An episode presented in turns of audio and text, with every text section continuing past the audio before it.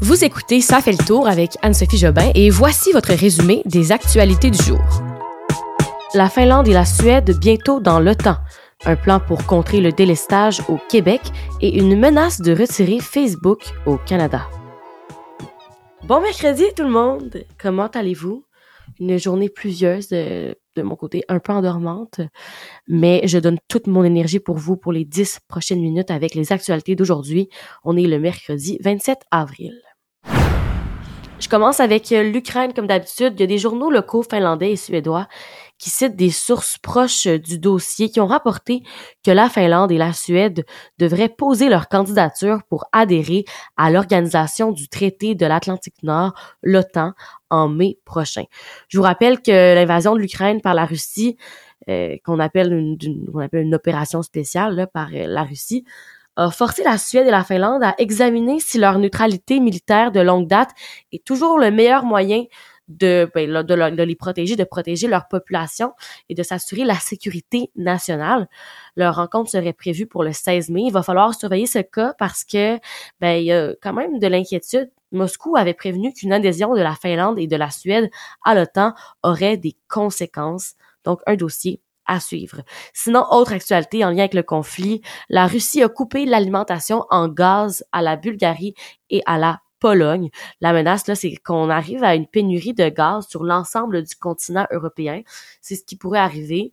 Euh, mais les deux, pays se sont quand même fait euh, rassurants quant aux répercussions sur les consommateurs, même s'ils dépendent grandement de la Russie. Pour vous donner une idée, là, en Pologne, euh, le gazoduc Yamal pouvait importer jusqu'à 10,2 milliards de mètres cubes de gaz par an c'est une quantité qui comblait environ la moitié de ses besoins. Et la Bulgarie, de son côté, ben ça dépend à plus de 90% du gaz russe. Mais ils ont quand même des plans B, ils devraient s'en sortir. Et même la ministre polonaise du Climat et de l'Environnement, Anne Moskwa, a écrit sur Twitter aujourd'hui qu'ils étaient prêts à une indépendance totale vis-à-vis les premières, les matières premières russes. Parlons de délestage, un des gros problèmes de la pandémie et aussi de notre système de santé. Un problème qui ressurgit souvent dans l'actualité. On apprend aujourd'hui que Québec se donne de deux à trois ans pour rattraper le retard accumulé dans les chirurgies. C'est le ministre de la Santé, Christian Dubé, là, qui a précisé son échéancier aujourd'hui. Je vous le partage. Premièrement, le réseau de santé euh, se donne un an pour ramener au niveau pré-pandémique le nombre de personnes qui sont en attente d'une opération depuis plus d'un an. Il y a 20 000 personnes actuellement là, que, ça, fait plus d'un an et on veut voir la liste diminuer à 3 000 patients. Il reste quand même aussi 140 000 chirurgies euh, qui sont en attente depuis moins d'un an cette fois-ci. Pour celle-ci, le ministre se donne de 2 à 3 ans pour réduire la liste d'attente à 100 000, donc 40 000 chirurgies qui seraient faites le plus rapidement possible. Et euh, une partie de la solution, ça serait de miser de plus en plus sur les chirurgies au privé. Je reviens avec vous sur le procès de Carl Giroir, l'homme de l'attaque au sabre de l'Halloween en 2020 à Québec, qui avait tué deux personnes et qui avait quand même tenté de tuer cinq autres personnes. Aujourd'hui, la mère de l'homme a et lui aussi a témoigné. Euh, nous demande un peu, ça nous a un peu donné une image là, du personnage de qui, qui est Carl Giroir.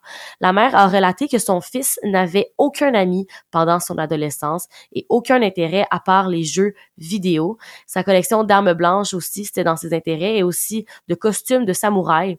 C'est à partir de 18 ans qu'il s'était procuré une carte de crédit avec laquelle il s'achetait ces armes blanches-là, des katanas et des habits là, vraiment de samouraï pour faire une collection. La mère a dit qu'il n'allait pas bien depuis plusieurs années et on comprend vraiment que depuis qu'il était tout petit, c'était un, enfant là, assez perturbateur. Il s'est lui-même exprimé sur ses actes. C'était la première fois qu'on l'entendait. Il a parlé des jeux vidéo, disant que, euh, bien sûr, à partir de 15 ou 16 ans, là, c'était pratiquement son seul centre d'intérêt, comme la mère l'avait dit. Il a aussi parlé de la mission qu'il s'était donnée à partir de 18 ans, de tuer des gens. Il parle d'une mission de la plus haute importance, une mission qui euh, devait être accompli à tout prix à ses yeux. Et l'objectif de sa mission, après laquelle il devait mourir, était donc de donner l'exemple à ce qu'il a appelé des alter ego. Il se disait qu'après sa mort, ces gens-là pourraient, pourraient euh, continuer sa mission qui était de changer le monde. Il a finalement parlé du symbole du vieux Québec, hein, pourquoi il a choisi le vieux Québec, disant qu'il était amateur de jeux vidéo médiévaux et que donc le vieux Québec était le lieu parfait, surtout après sa visite à Québec à l'Halloween en 2018. Et finalement, l'avocat de Carl Giroir là, a plaidé aujourd'hui que ben, son client était dans un état mental altéré au moment du drame et qu'il ne pouvait pas distinguer le bien du mal. Est-ce que Facebook pourrait bientôt disparaître du Canada? Eh bien, je vous apprends que peut-être, on n'est pas trop inquiet, mais le géant dit ne pas écarter la possibilité de couper partiellement le réseau social dans notre pays. C'est en raison de la loi C-18 qui vise à obliger les réseaux sociaux à dédommager les médias pour le contenu nouvelle qu'ils font, parce qu'ils font énormément de profits comparément aux stations de nouvelles qui se font pratiquement rien lorsque Facebook euh, réutilise les nouvelles. Leur point de vue, c'est que lorsque des médias, eux, publient des liens vers le contenu de leur plateforme. Ils reçoivent une valeur significative en le faisant et Facebook dit donc ne pas contrôler quand, comment, comment que ça se passe et euh, qu'ils peuvent donc publier ces nouvelles-là sur leur, plateforme. Le gouvernement, ben, ils veulent peut-être déposer le projet de loi. Le ministre du euh, patrimoine canadien, Pablo Rodriguez, a pour sa part réagi en disant que c'est une menace qui lui fait pas vraiment peur, là, mais qu'il faut se rappeler que le journaliste professionnel est un pilier de notre démocratie et c'est juste normal en fait que les plateformes qui bénéficient de la valeur du contenu contribuent aux salles de nouvelles.